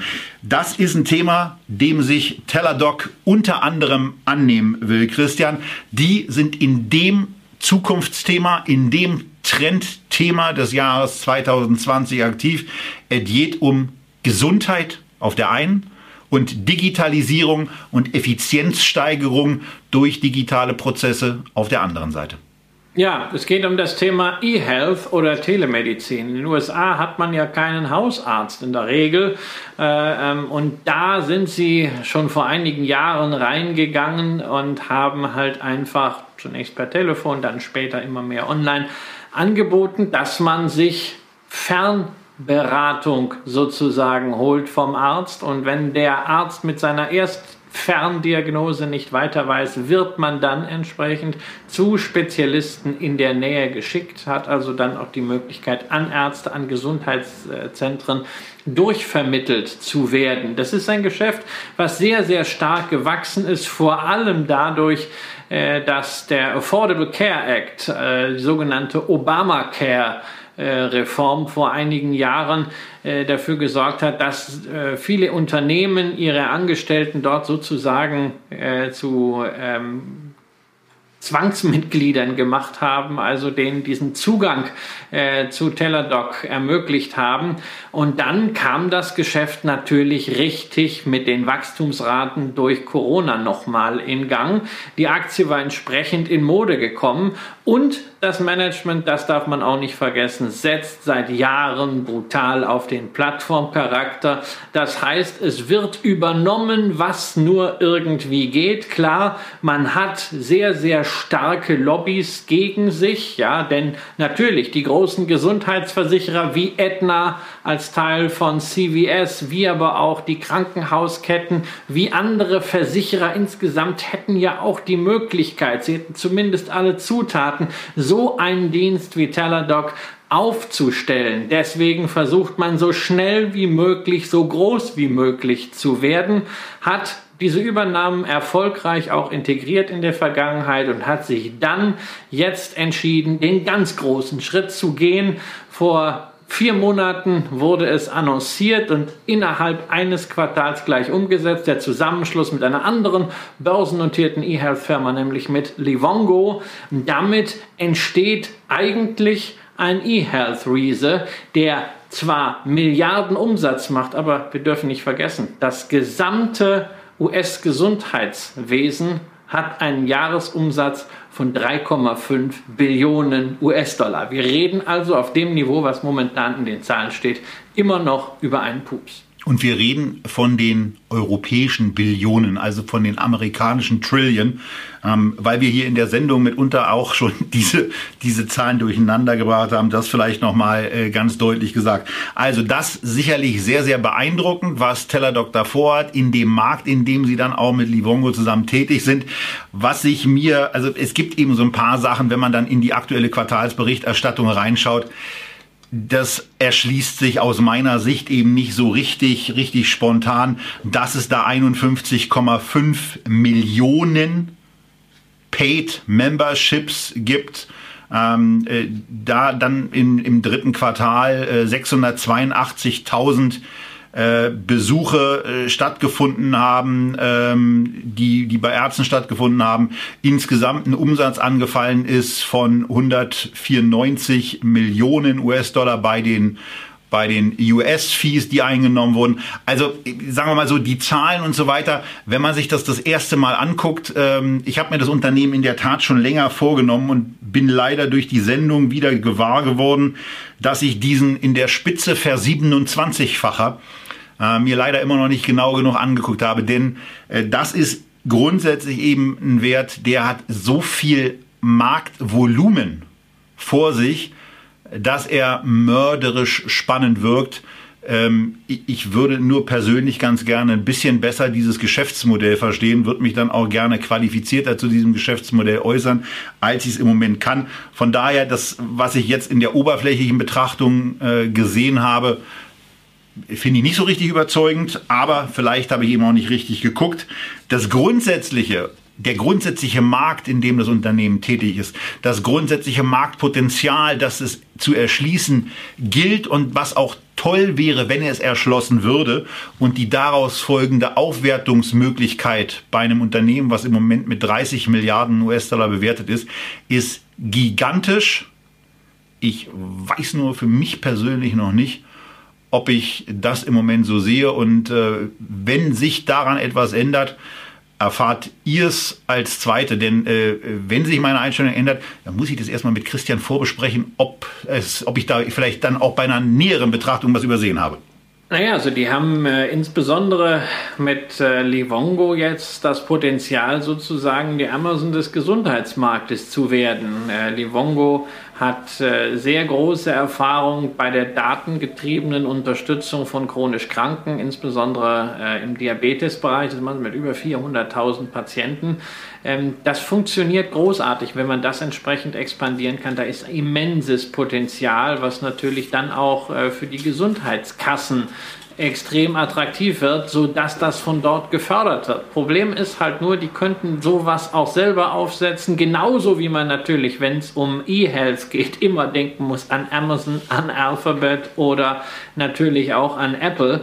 Und für die wäre das allesamt ein leichtes, auch äh, Teladoc mit 60 äh, äh, Prozent Aufschlag zu kaufen, das wären dann äh, immer noch äh, weniger als 50 Milliarden Dollar und das könnten die sich allesamt leisten. Insofern vor denen liegt, wenn sie wirklich die Amazon des Gesundheitswesens werden wollen, ein sehr, sehr weiter Weg. Was die Analyse angeht, darf man natürlich auch nicht vergessen, den Hauptumsatz machen sie und werden sie auch immer machen in den USA. Dieses Gesundheitssystem ist so komplex, dass die es selber nicht einmal richtig verstehen, habe ich manchmal den Eindruck. Folglich werde ich auch nicht versuchen, das zu verstehen in allen Einzelheiten.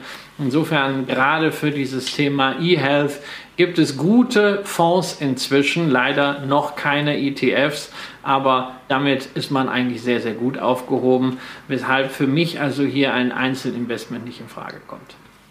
Okay, also ich finde es weiterhin spannend, wobei bei, bei, der, bei der Amazon des Gesundheitswesens da könnte es eben auch noch sein, dass eine Aktie da äh, mitspielen möchte, die in dem Namen schon drinsteckt. Denn möglicherweise hat die, hat die Amazon ja vor, selber die Amazon des Gesundheitswesens zu werden. Das ist ja nun auch noch nicht so ganz endgültig raus, ob sie das, was sie da irgendwann mal mit, ähm, mit Berkshire Hathaway und mit JP Morgan äh, an den Start bringen wollten, muss man ja im Moment, glaube ich, eher sagen, der, der Drops ist noch nicht endgültig gelutscht. Vielleicht aber, läuft da aber daran siehst du, wie komplex das ist. Daran siehst du, wie komplex das ist. Da gehen Berkshire Hathaway, Versicherungsgroßmacht, Bankengroßmacht, JP Morgan und Amazon hin, äh, verbünden sich und ja, da gibt es dann so ein paar Angebote, aber es ist nicht so irgendwie der riesen Breakthrough, den man jetzt plötzlich sieht. Und dieses System ist wahnsinnig kompliziert und da hat Teladoc einfach einen Wettbewerbsvorteil, dass sie schon drin sind. Und wir haben ja auch gesehen,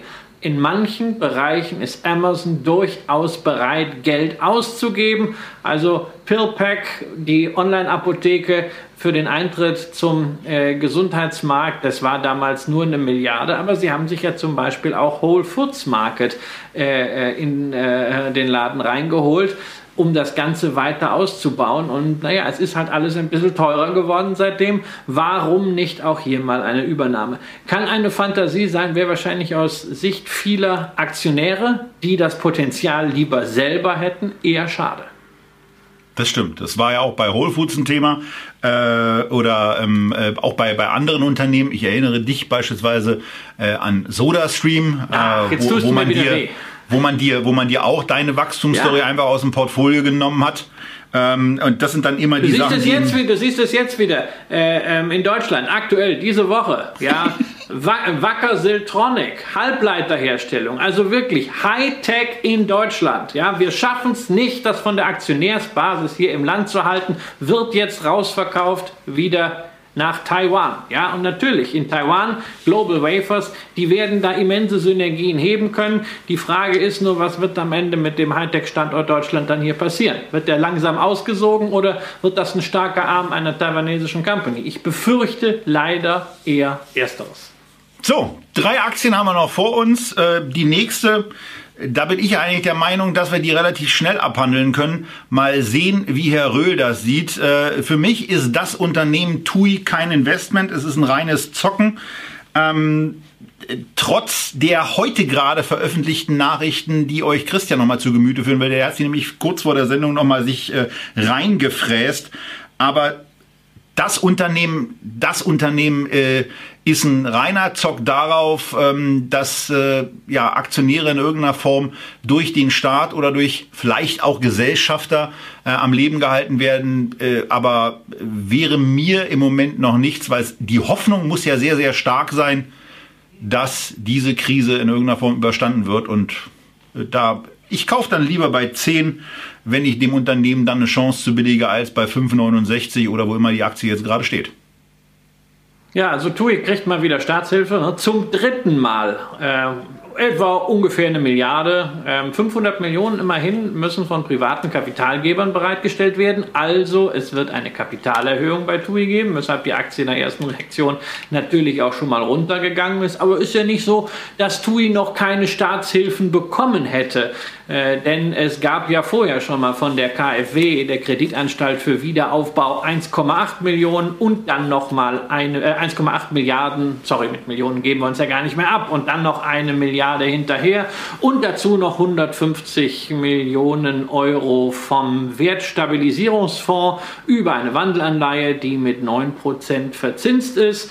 Ja, also der ganze Laden lebt sozusagen am Tropf der Bundesregierung ist natürlich klar, primär getroffen von Corona. Das Geschäft ist eigentlich weg. Man hatte die Hoffnung, dass man ein bisschen was im Spätsommer hätte machen können. Dann gab es die Reisewarnungen vor allen Dingen Richtung Spanien. Das hat bitter, bitter wehgetan.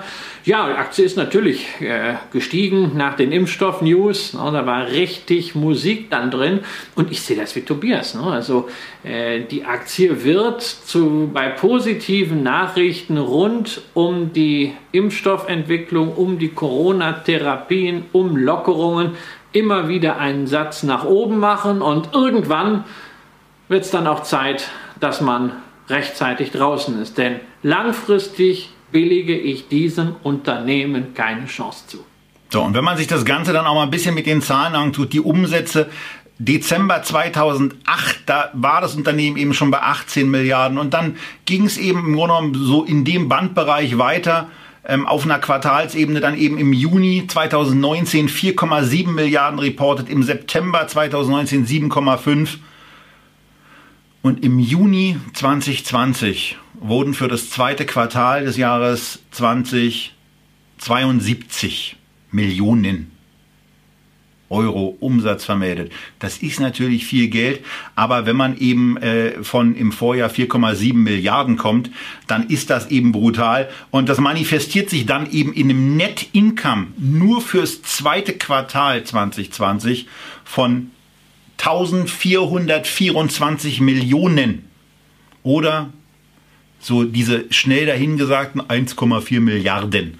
Ja, Nicht Net Income, Net Loss. Genau. Oder, ja, oder, oder ja auch negatives Net Income ist auch schön. Genau, negatives Net Income, Verlust. Nun ist ja natürlich für diejenigen, die äh, ähm, jetzt rechts rangefahren sind oder überhaupt schon zu Hause gucken und die äh, die schönen Zahlenkolonnen von Kollegen Kramer hier eingeblendet kriegen, sowieso eins klar. Da ist verdammt viel rot. Nicht nur jetzt in der Covid-Zeit, sondern auch, wenn man sich die jährlichen Zahlen der letzten 15 Jahre mal anschaut. Ja, und seit der Finanzkrise, wir haben zehn richtig geile Jahre gehabt. Wohlstand, Prosperität. Die Leute haben überall Geld rausgeknallt, natürlich auch fürs Reisen. Wir sind Reiseweltmeister, wir Deutschen. Und der große Reiseveranstalter, was schafft er 2019 in einem wundervollen Jahr? Ziemlich genau dasselbe EBITDA wie 2004 oder 2007. Dieser Laden hat es geschafft, per Saldo überhaupt nicht zu wachsen und keinen Wert zu generieren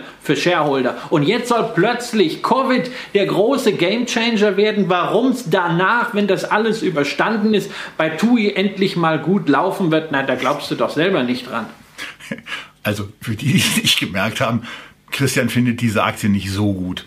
Ähm Nein, ich finde das, find das ganze Geschäft einfach äh, äh, nicht, nicht gut. Ja? Also die Pauschalreise von TUI Ja, der ist sowieso ein, ein, ein Dinosaurier. Ich finde es putzig, wie der Jussen, der CEO, das in, äh, im letzten Jahr noch immer schön geredet hat. Da hat er gesagt, ja, also die Pauschalreise ist ja eigentlich eine Plattform und da wollte er sich als TUI, als Plattformunternehmen gerieren. Also das ist ja peinlich, wenn man einen CEO nimmt, der eine so platte Plattform-Story konstruieren will, um wieder mal irgendwo Geld äh, zu raisen. An der TUI ist ständig herumgeschraubt worden, aber dieses Geschäftsmodell wird meiner Ansicht nach nach Covid noch kritischer sein als vorher. Denn Menschen lernen momentan in allen möglichen Lebensbereichen mit dem Internet, mit den ganzen Online-Angeboten umzugehen. Auch ältere Menschen, die früher vor allem Pauschalreisen gebucht haben und das werden sie doch dann auch, wenn sie endlich wieder reisen dürfen, in vielen Fällen alles selber machen. Deshalb TUI muss sich komplett neu erfinden.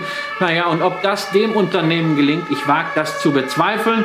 Und ich erinnere nochmal daran, es gibt auch Reiseveranstalter, die sind sogar pleite gegangen. Das will ich TUI nicht nachsagen, aber ich erinnere nur, Thomas Cook in UK ist pleite gegangen. So, und damit kommen wir zur vorletzten Aktie der heutigen Sendung. Wir sind beim Buchstaben W angekommen. Und ähm, ich weiß nicht, einige von euch kennen sicherlich noch den alten 10-Markschein.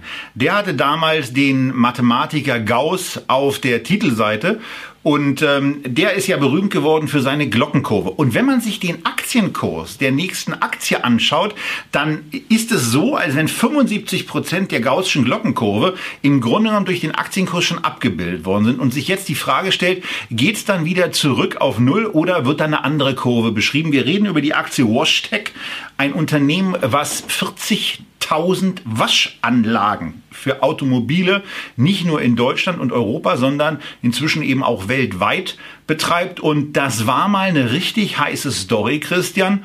Und irgendwie war dann äh, die Luft einigermaßen kräftig raus und die Gewinne sind zurückgegangen, während Umsätze stagniert sind, also Profitabilität zurückgegangen.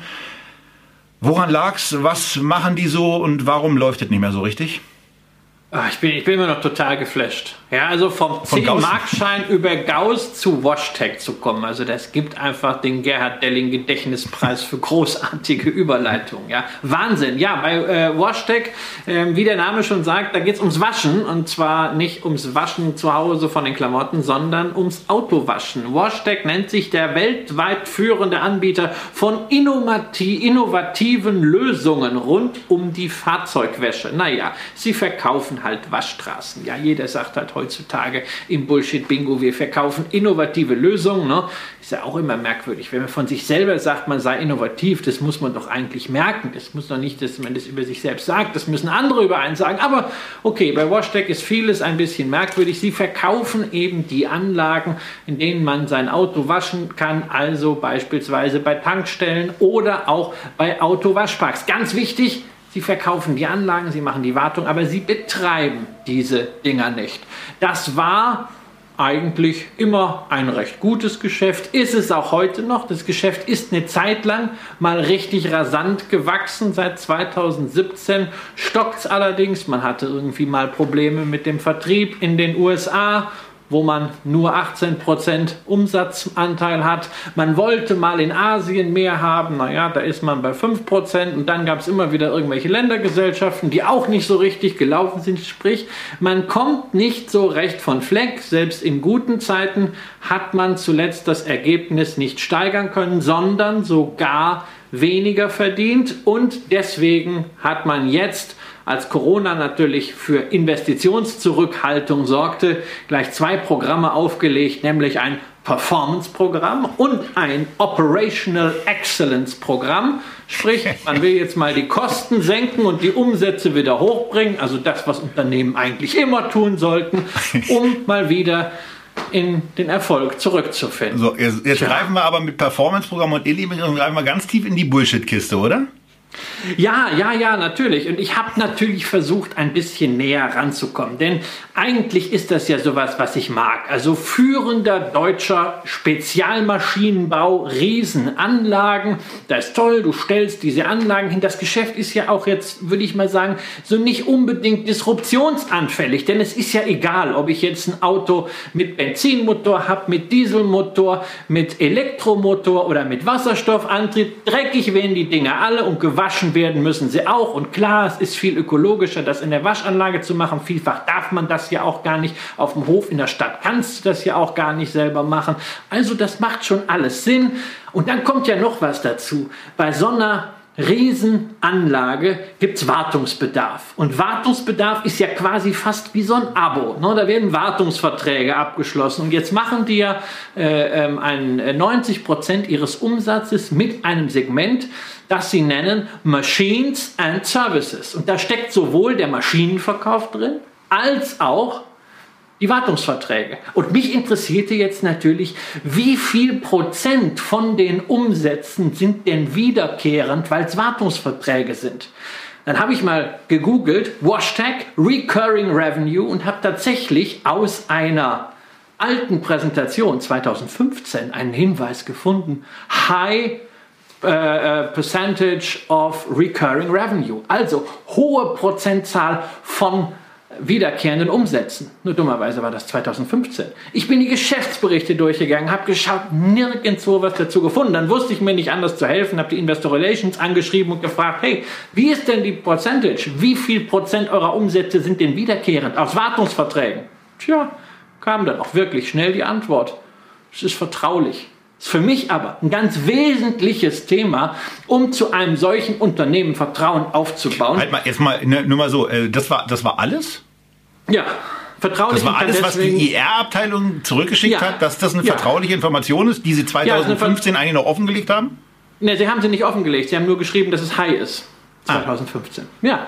Hat Ihnen wahrscheinlich 2015 einer gesagt, na, wenn es high ist, dann erzähl mal, wie hoch? Da wollten Sie es wahrscheinlich auch schon nicht sagen. Tja, und dann haben sie einfach den Hinweis rausgenommen und jetzt wird das Thema totgeschwiegen. Finde ich ein bisschen blöd, insbesondere weil da auch noch so ein paar andere Sachen sind. Also der Umsatz in den ersten neun Monaten, die waren ja wirklich schwierig, ist um 13 Prozent gefallen. Geht aber kann, eigentlich. Kann passieren, ja, hätte alles schlimmer sein können. Trotzdem sagen sie, fürs Gesamtjahr wird das Minus zwischen 15 und 20 Prozent beim Umsatz sein. Das heißt, Sie gehen davon aus, dass das vierte Quartal, zumindest im Vergleich zum Schlussquartal 2019, auch nochmal richtig, richtig scheiße sein wird. Okay, dazu vielleicht, dazu vielleicht noch der Hinweis, Christian, weil das, das ist, das ist hier zumindest äh, auf den Guru-Fokus-Zahlen zu sehen. Der Dezember äh, 2019 war ein sehr, sehr starkes Jahr mit 141 ja, Millionen Umsatz und genau. äh, da also, haben Sie letztes Jahr gesagt, dass der, dass, der, dass der Vertrieb jetzt wieder richtig funktioniert. So, also so. heißt das, dass das, dass das wieder so ein, so ein One-Time-Shot war. Weißt du, mir fehlt einfach irgendwie die, die Entwicklung in dem Unternehmen drin. Das ist, es, ist kein, es ist kein schlechtes Unternehmen, aber es ist nicht die Wachstumsstory, äh, als die es mal vor zwei, drei Jahren äh, verkauft wurde. Ähm, da war es mit dem KGV von 30 teilweise bewertet. Ja? Und wenn wir jetzt mal hier realistisch sind, dass sie vielleicht nächstes Jahr ohne Covid und mit ihren ganzen Performance und Excellence und sonst was Programmen wieder dahin kommen, dass sie das verdienen, was sie 2017 verdient haben, also 2,76 Euro je Aktie, dann wären wir aber im aktuellen Kurs auf dem 15er KGV. Und das ist nach den Irrungen und Wirrungen meiner Ansicht nach angemessen ist nicht billig. Und dann kann man die Hoffnung haben, dass sie wie in der Vergangenheit viel von diesem Geld ausschütten, wobei ich immer der Meinung war, dass sie zu viel ausschütten. Sie haben zeitweise 100% ausgeschüttet. Ähm, da ist scheinbar nichts mehr übrig geblieben, um ein bisschen was zu investieren. Zum Beispiel in Vertrieb oder in effiziente Strukturen. Ja, oder auch in eine vernünftige ER-Arbeit. Ähm, aber das wäre ja, das wäre mal ein spannendes Gespräch, oder Christian? Ja, ich weiß es nicht. Also wir könnten ja Washtag einfach mal verlinken bei LinkedIn oder so und äh, Mal gucken. Wir müssen einfach mal nachfragen und äh, vielleicht geben sie ja ein paar Antworten. Ähm, denn ein paar Leute, also ich meine, das Unternehmen ist ja grundsätzlich interessant, ja. hat eine tolle Geschichte. Ja. Und eigentlich ist es ja in der Tat schade, weil die, die, die Story ist ja da. Und nur weil die Autos ja. jetzt anders angetrieben werden, in der Tat. Die, vollgeschissen die von Vögeln werden sie ja weiterhin und sauber gemacht werden müssen sie eben auch. Genau, und gerade also wenn die äh, Zahl von Autos in den Emerging Markets weiter steigt, dann wird auch der Bedarf an Waschanlagen steigen. Und dann ein Qualitätsprodukt aus Deutschland. Ja, hallo, ist doch großartig. Das ist meine Ansicht. Das ist etwas, was ich mich schon die letzten Jahre gefragt habe. Wo sind die Zuwächse? 5% in Asien. In Asien, da ist doch jetzt der Wohlstand richtig dynamisch in der Entwicklung. Die wollen doch Autos haben. Die wollen die Autos doch hoffentlich bitte auch waschen. Da müsste man doch Anlagen hinverkaufen können. Warum nur 5%? Da würde ich gerne erstmal Momentum sehen. Und wenn das passiert, wenn man sieht, dass sich da irgendetwas tut, dann wird die Aktie wieder spannend. Oder wenn einem von dem Momentum vorher etwas erzählt wird, wenn vorher dargestellt wird, was man eigentlich vorhat und wenn man den ja. Eindruck bekommt, dass an dem, was Vorstände dann erzählen, eben auch was dran sein kann, dann wird es ein interessantes Investment. Ähm, äh, wir, wir fragen mal nach. Äh, vielleicht äh, will Wostek das ja mal ein bisschen erzählen. Ähm, ein paar Videos äh, treffen hier auf geneigtes Investorenpublikum und ähm, eigentlich ist es eine, also gerade auch nach dem Rückgang und nach dem, was man wiederbeleben kann, für mich so eine Geschichte, ähm, die man, die man eigentlich wieder zum Leben bringen ja. können sollte und ähm, äh, die Geschichte würde ich ganz gerne von Anfang an bei Echtgeld TV erzählt haben und nicht erst am Ende. Aber kommen wir zum letzten Unternehmen, äh, um auch deine Kamera in irgendeiner Form noch äh, in der Überlebensfähigkeit zu halten. Nimmt die noch fleißig auf? Ja, ja, die hat noch zwei Akkustellen von vier, also ganz entspannt. Cool. Na, dann können wir ja noch. Fangen wir trotzdem an mit der, mit der Wiener Berger, ähm, wo, man, wo man so irgendwie denkt, das ist so ein, da, da geht's, da geht's um Ziegelsteine, da geht's um, da geht's um irgendwelche Rohre, da geht's um irgendwelche Sachen, die eigentlich jetzt eine, also ist sicherlich nicht einfach, das zu machen, aber wenn man da das ist ja kein ganz junges Unternehmen, das gibt's ja schon eine Weile. Das ist ein richtig, richtig solide wirkendes Basisinvestment aus Österreich äh, wo man eigentlich sagen kann, ja, äh, wenn man wenn man sowas, also müsste eigentlich so ein richtig schöner Wert für dich sein, weil ja, auf Langeweile ja. im Depot stehst ja. du eigentlich. Ja, ja, aber also ich, ich muss sagen, ich finde es ja gemein, dass du das Unternehmen hier so als Ziegelproduzent bezeichnest. Also bitte, wie hört sich das denn an? Das ist ein Anbieter das geht hübscher, meinst du?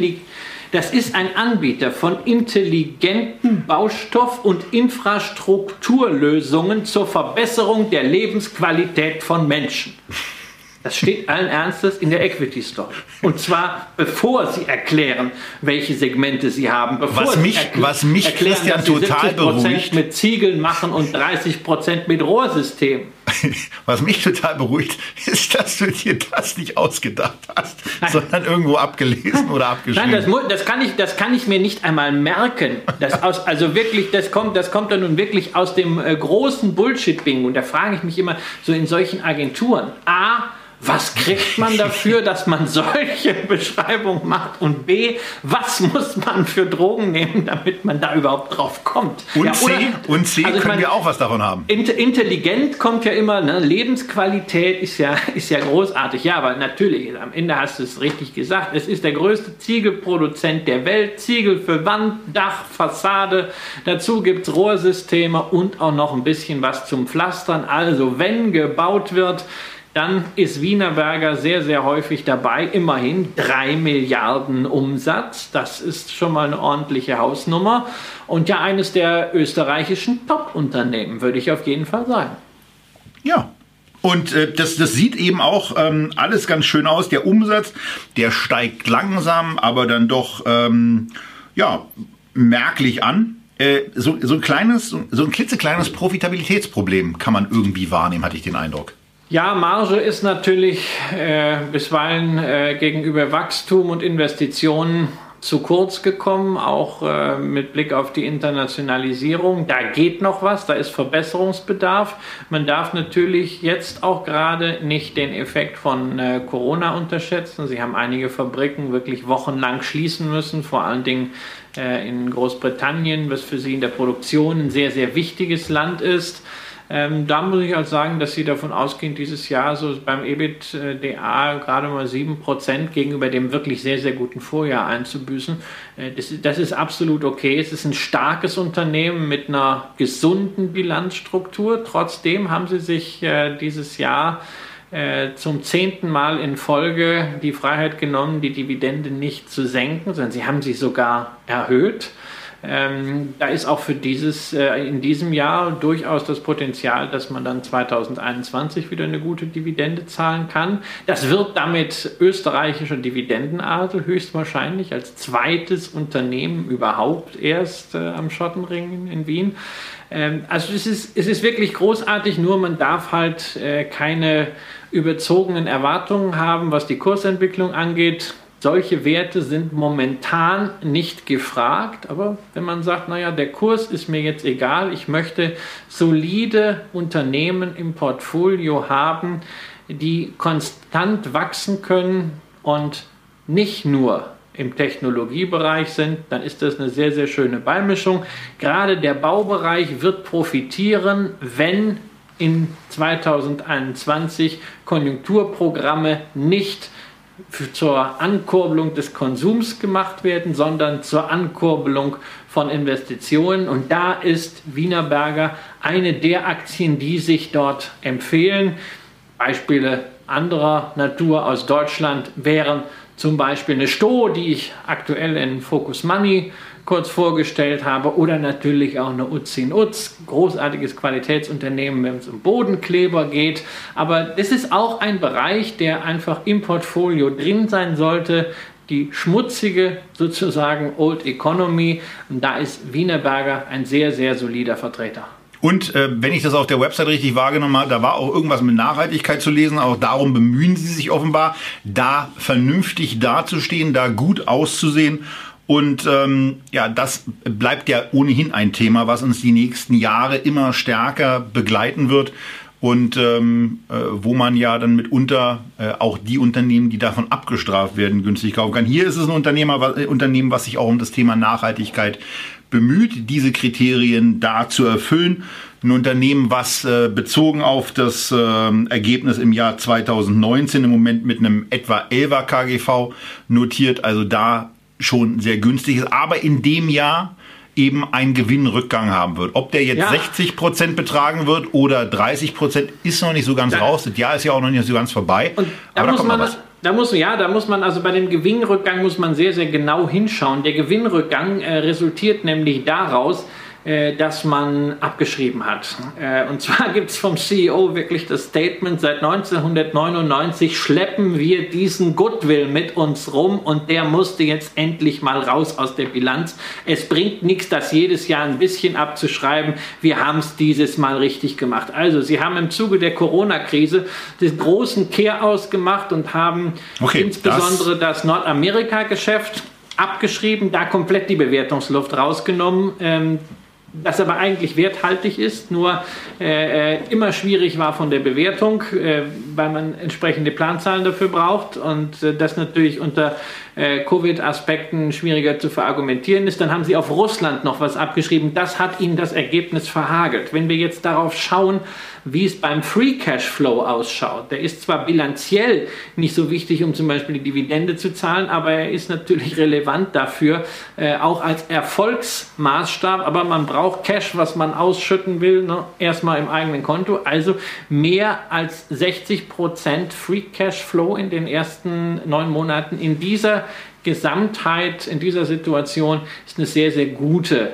äh, Basis dafür. Also das Ergebnis sollte man hier nicht allzu äh, kritisch sehen. Wenn man das bereinigt, wird man auch dieses Jahr irgendwo bei einem 12er, 13er KGV liegen. Ja, das ist bei, das ist natürlich günstig im Vergleich zu dem, was wir von Softwarewerten kennen, was wir von nicht zyklischen Konsumwerten her kennen. Und es ist auch nicht so, dass man jetzt darauf spekulieren sollte, dass das jetzt schnell von 12 auf 15 auf 16 geht. Aber es ist eine gute Einstiegschance und diese KGVs sehen wir ja auch bei anderen Bauwerten, wie zum Beispiel bei einer Sto oder bei einer Uzin.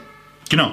Und man, man, muss ja auch, man muss ja auch einfach sagen, äh, es, es, also ein Depot besteht ja vielleicht nicht nur aus den, den Wachstumswerten und den Tenberger-Kandidaten, sondern vielleicht auch aus ein paar konservativen Werten. Und da ist dieses Segment mit einer Wienerberger sicherlich gut repräsentiert. Und das war für heute unsere letzte Aktie in Echtgeld TV Feedback. Wir hoffen, dass ihr Spaß dabei hattet, euch gut unterhalten und gut informiert fühlt. Und ähm, wir freuen uns wie üblich über eure Kommentare, eure gerne auch mit Links äh, versehenen ähm, Lektürehinweise. Ähm, das, äh, da versuchen zwar einige Kandidaten dann immer ihre ähm, drei YouTube-Aufrufe auf fünf zu steigern. Die fliegen dann in der Regel auch raus, weil sie in der Regel nicht gut sind. Aber wenn da mal was Gutes dabei ist, lassen wir das auch gerne, gerne stehen. Ähm, ansonsten freuen wir uns über die Diskussion, die da unten stattfindet, beteiligen uns nicht an jeder Stelle in den Kommentaren in der YouTube-Sektion, freuen uns über neue Aktienwünsche, die uns dann im nächsten Monat erreichen, freuen uns über neue Kommentare, die den Podcast bewerten, am liebsten natürlich mit fünf Sternen und freuen uns vor allen Dingen, wenn ihr beim nächsten Mal Echtgeld wieder mit dabei seid, gesund bleibt, euch weiterhin ganz, ganz pfleglich um eure Investments kümmert, das ein oder andere Gute auswertet, äh, auswählt und ähm, ja, werden wir uns dann beim nächsten Mal wiedersehen. Tschüss, bis zum nächsten Mal. Tschüss.